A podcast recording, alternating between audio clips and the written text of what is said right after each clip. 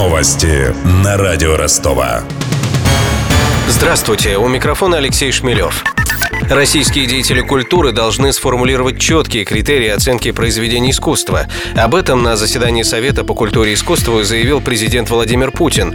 По его словам, это поможет избежать конфликтных ситуаций. Принцип свободы творчества считаю абсолютно незыблемым. Однако у всех свобод всегда есть вторая сторона – ответственность. Во всех определениях свободы всеми признанными в мире философами так и излагается. И у художника мера этой ответственности особенно высока. С одной стороны, любые хулиганские выходки, попытки сорвать спектакль, выставку абсолютно недопустимы и должны пресекаться по всей строгости законом. И так и будем делать. В то же время в самой творческой среде должна быть определена грань между циничным, оскорбительным эпатажем и творческой акцией.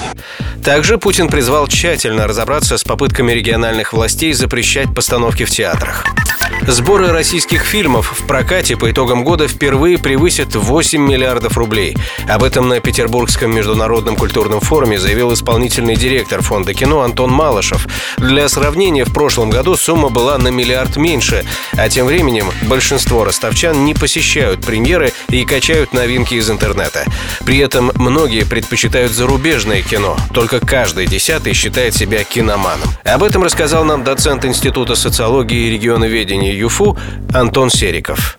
Большинство из опрошенных на данный момент предпочитают зарубежное кино. Особенно это среди молодой части населения, где-то больше 50% утверждают о том, что их привлекает зарубежное кино. Им нравятся красивые кадры, хорошая операторская работа, качественные спецэффекты, компьютерная графика. Это вот первое, что называется. Кроме этого, нравятся актеры, которые играют в зарубежных фильмах, в том числе режиссерская работа. Социологи выяснили, что самые любимые российские киногерои – ростовчане. Хоккеист Валерий Харламов из «Легенды 17», следователь Эраст Фандорин из цикла фильмов по историческим романам Акунина и Даниил Багров из культовой ленты Балабанова «Брат 2».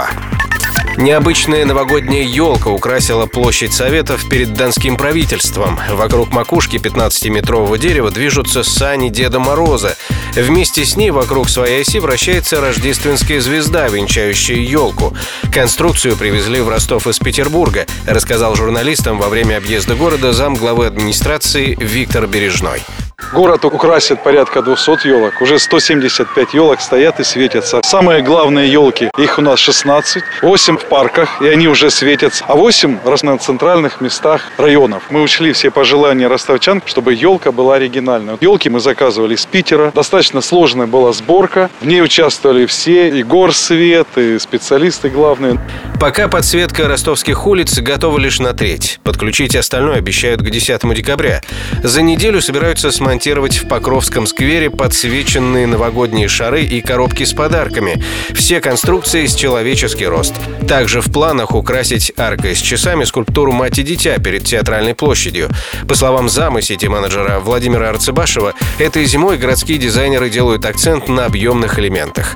Практически вся Большая Садовая преобразится за счет применения объемных конструкций. На Симашко появится северное сияние. Оно будет отличаться от звездного неба тем, что это уже объемная конструкция. Небо, которое будет не плоским, оно будет объемным. И на газетном у нас также появится объемное, красивое, динамичное украшение. Весь декабрь иллюминация в городе будет работать с 6 до 10 вечера. В новогодние каникулы Ростова позволят празднично сиять до полуночи.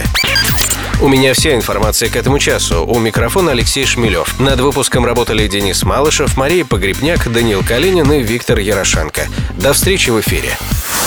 Новости на радио Ростова.